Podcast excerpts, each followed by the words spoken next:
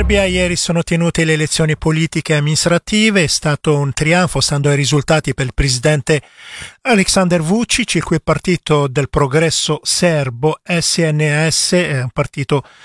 eh, diciamo di eh, orientamento nazional populista, è andato il quarantasette per cento dei voti, un risultato di molto superiore al quasi quarantatré per cento ottenuto il tre aprile duemilaventidue nelle ultime legislative. L'opposizione ha chiesto l'annullamento delle elezioni amministrative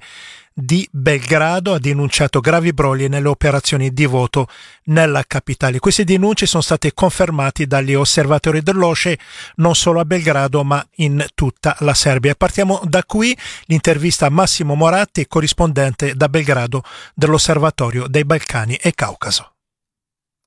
Appunto, queste dichiarazioni è l'OSCE praticamente che ha presentato i risultati preliminari delle elezioni e confermano quanto si era visto e quanto si era sentito ieri, eh, nel senso che ci sono stati dei tentativi appunto di imbrogli elettorali e concretamente quello che era più eh, la, la,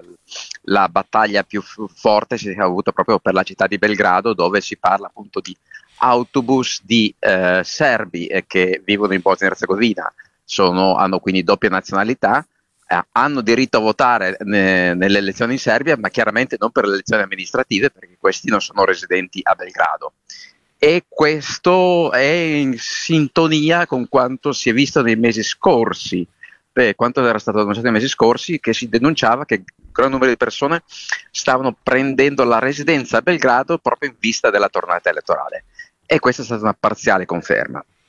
Poi eh, l'OSCE, appunto, il suo rapporto è in linea con quello degli anni precedenti, dove appunto denunciano la situazione degli organi di controllo della Serbia, tipo la commissione regolatrice dei media o l'agenzia anticorruzione, che non hanno reagito a, a vari tentativi di, appunto, di manipolare violazioni delle regole elettorali. A queste elezioni il movimento di opposizione La Serbia contro la violenza, nato dopo le stragi di massa dello scorso maggio, ha preso il ventitré virgola trentasei per cento dei, eh, dei voti eh, a livello eh, nazionale. Ma la domanda che abbiamo fatto a Massimo Moratti è la seconda, se al netto di queste irregolarità, eh, ossia se sono stati determinanti per il voto. Eh, questa è la domanda, la domanda chiave. Al momento, per esempio a Belgrado, dove l'opposizione aveva le maggiori chance, lo scarto è un tre per cento. E l'opposizione dice che ci sono state quarantamila persone che hanno votato a Belgrado senza averne il diritto. E sarà difficile capire quante persone siano state portate con gli autobus o con mezzi privati. Eh, però con un tre per cento di scarto non diciamo che a Belgrado c'erano un milione e cinquecentomila votanti registrati, sì, eh, insomma non è tantissimo. In più, in più appunto poi c'è anche delle liste quasi fantasma con, come questo Nestorovic a Belgrado, che è un personaggio abbastanza mh, sui generis, perché eh, no, no Vax, mh, con un'agenda populista che dà la colpa alle scie chimiche, eh, insomma un po' un mix, un purpurri di, di, di teorie cospirazioniste, che è venuto dal nulla e ha avuto un cinque per cento. Anche lì ci si chiede cosa, cosa ci sia dietro la sua popolarità, a parte il fatto che in questi mesi qui è stato spinto dai tabloid di, di, di regime, diciamo. Il movimento di opposizione eh, contro il regime che c'è in questo momento a Belgrado si chiama Serbia contro la violenza. Ce lo puoi raccontare? Sì, il nome, il nome origina da due tragici eventi che sono, sono caduti in Serbia a, a distanza di due giorni a maggio di quest'anno, cioè le due sparatorie che hanno,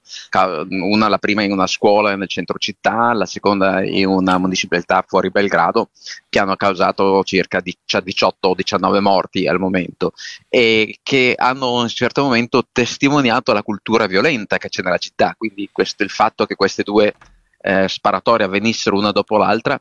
ha portato alla luce la violenza intrinseca nella società serba, che è stata per tanti anni promossa dal, dal governo. E questo appunto ha fatto partire una serie di proteste di massa che uh, sono continuate fino a pochi giorni fa, e dalle quali appunto è scaturita la lista della Serbia contro la violenza. Quindi una reazione alla violenza sistemica che esiste in Serbia, che è scaturita quasi da due, da due fatti di cronaca sorprendentemente vicini l'uno all'altro, ma che poi appunto si è ricollegata anche alla violenza che viene propagandata sui media, eh, appunto media comunque vicini a, al governo, e sul fatto che co- ci siano armi in giro a volontà, per le quali c'è stata poi una sorta di condono,